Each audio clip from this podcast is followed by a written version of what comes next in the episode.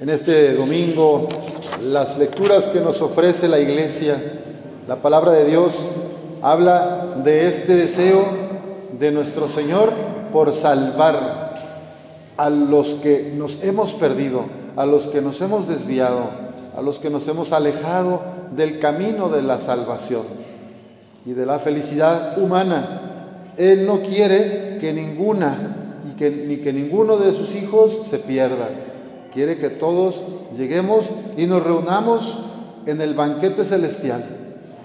Comienza aquí en la tierra con el banquete eucarístico, con recibir al cuerpo de Cristo, pero estaremos primeramente Dios allá en el cielo. San Pablo nos da unas pistas en la segunda lectura. Les dice, hermanos, les deseo que Dios los haga dignos de la vocación a las que los ha llamado y con su poder lleve a efecto tanto los buenos propósitos que ustedes han formado como lo que ya han emprendido por la fe. Así glorificará el Señor Jesús a ustedes y ustedes lo glorificarán a Él, como en la medida en que actúe en ustedes la gracia de nuestro Dios y de Jesucristo el Señor.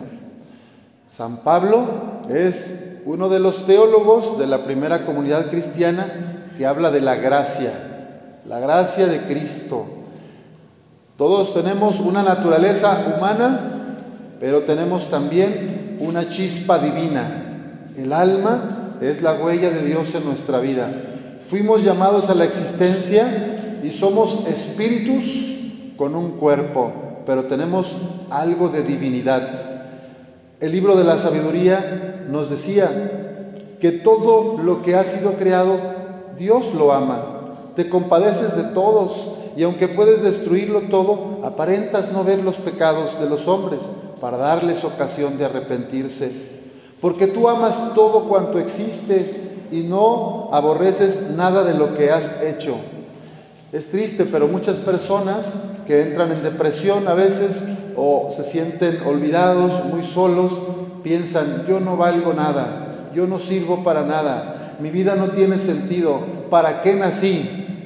Y aquí la palabra de Dios nos está diciendo, tú eres amada, tú eres amado por Dios, tú no necesitas nada, porque Dios te hizo perfecta, te hizo perfecto. ¿Y cómo podrían seguir existiendo las cosas si tú no lo quisieras? Si una persona vive es porque Dios tiene un propósito para esa persona. Si hubiera aborrecido Dios alguna cosa, no la habría creado. Dios no te aborrece, ni a ti ni a mí. Dios nos ama y quiere que vivamos con pasión y con sentido. Y nos da oportunidades para la conversión. En el Evangelio que escuchamos de saqueo podemos encontrarnos también nosotros. Saqueo era un hombre que trabajaba para el gobierno de Roma, siendo que él era judío y él vivía en el pueblo judío.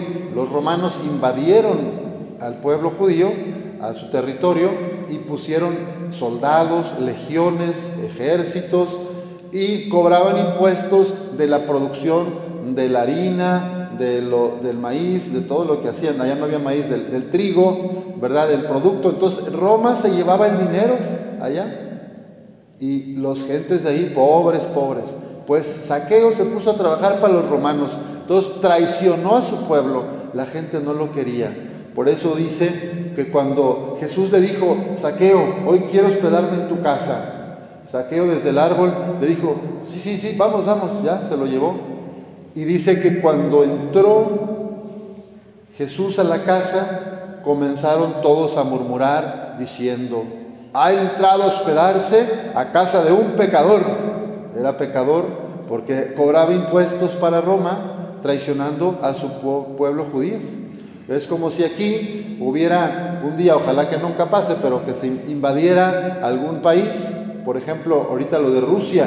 Rusia invadió a Ucrania entonces Ucrania ya está perdiendo un territorio o lo quieren anexar a Rusia y entonces Rusia va a cobrar impuestos de esa parte para su gobierno central. ¿Me explico? Imagínense que un ucraniano se pone a trabajar para Roma ¿cómo lo van a ver para, para Rusia? ¿Cómo lo van a ver los hermanos de Ucrania? Pues así, veían a Saqueo, ¿verdad? No era querido, era jefe de publicanos y rico.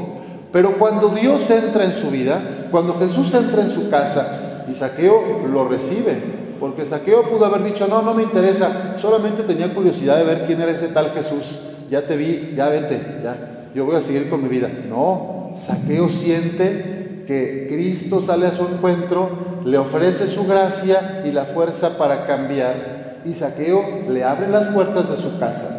Esa es la invitación que hay para nosotros hoy. Estoy dispuesta, estoy dispuesto a abrirle el corazón a Jesús para que entre en mi vida, la puerta de mi corazón primero y luego la puerta también de mi familia. Cuando Saqueo ya en la cena estaba tan contento ahí viendo a Jesús y sintió el llamado de Dios para mejorar su vida y cambiar, se puso de pie y Saqueo dijo, mira Señor, voy a dar a los pobres la mitad de mis bienes y si he defraudado a alguien, le restituiré cuatro veces más. Él quiere reparar los daños. Él quiere resarcir a las personas que lastimó. A veces nosotros andamos buscando el perdón de Dios. Perdóname Señor, quiero ser mejor, pero yo no voy a perdonar a fulanita ni a sultanito que me hizo daño. O yo no creas que voy a cambiar, yo voy a seguir fregando a mi pareja y a mis hijos. Pero tú perdóname.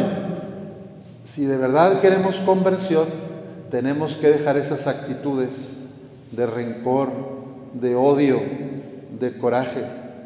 Porque cuando uno dice quiero cambiar, me acerco a la misericordia de Dios, pero uno dice yo no voy a cambiar, yo voy a seguir fregándome a este vecino o aquel o hablando mal de tal persona, pues entonces no quieres cambiar, ¿verdad? Es que tal persona me hizo no sé qué hace 20 años, yo no la puedo ver ni en pintura, ni, es más, si viene en la calle yo le doy la vuelta y me voy por el otro lado. Pues entonces de nada te sirve acercarte a Dios si no le pides favor para reconciliarte con aquella persona. Saqueo está diciendo con este signo, voy a dar a los pobres la mitad de mis bienes y voy a restituir cuatro veces más a los que robé a los, de los que me aproveché. Nos está diciendo que el perdón cristiano requiere una actitud nuestra de dejar de alimentar el resentimiento, de dejar y liberar el rencor, de dejar de odiar a las personas. Padre, pero es que lo que me hizo esta mujer o este hombre no tiene nombre, esto es verdadero y me, lastimaron. Sí, no se justifica. Perdonar no significa justificar al que hizo el mal. Perdonar significa liberarnos nosotros de esa carga de rencor y resentimiento que nos hace daño, que nos carcome el corazón. Es un bien para ti. El que perdona finalmente es el que está mejor. La persona que hizo daño, la persona que ofendió, va a andar por ahí en la vida feliz, pero que tú ya no estés cargando ese resentimiento, ese rencor que por dentro te tiene así, ¿verdad? Como que enojado, afligido. Bueno, pues Saqueo es un hombre que se atrevió a abrirle el corazón a Cristo. Y Jesús, después de escuchar esta declaración de Saqueo, se para también y le dice a todos los comensales que estaban ahí, hoy ha llegado la salvación a esta casa, porque también él es hijo de Abraham. Y el Hijo del Hombre ha venido a buscar y a salvar lo que se había perdido. Si tú o si yo hemos sentido alguna vez que mi pecado no tiene perdón, que lo que hice no tiene nombre, esta es una buena noticia. Jesús viene por nosotros, por los pecadores, por los enfermos, no por los perfectos o las santas o los justos, viene por nosotros, débiles pecadores. Y Él no se equivoca, va al alcance cuando uno le da vergüenza ir a misa, cuando uno le da culpa hacer una oración porque digo, qué hipócrita soy, pues Él dice, vente, vente, vente, yo te voy a ayudar con mi gracia. Dejémonos transformar por la gracia de Cristo, abramos del corazón. ¿Y cómo vivir? ¿Cómo vivir de manera resucitada? Sirviendo a los hermanos con humildad, sirviendo a la comunidad con alegría, haciendo que nuestras palabras y nuestras acciones hablen de la misericordia de Dios.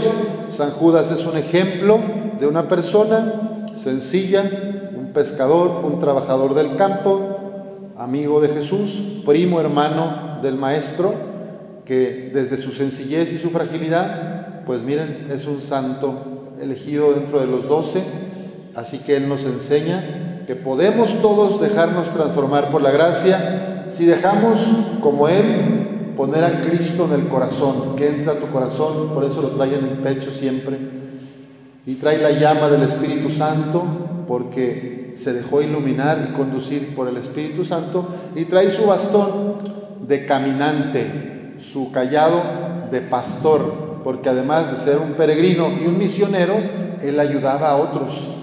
Tú y yo estamos llamados a lo mismo, a dejarnos conducir por el Espíritu Santo, llevando a Cristo en el corazón y animando a la comunidad a ser mejores cristianos. Que así sea.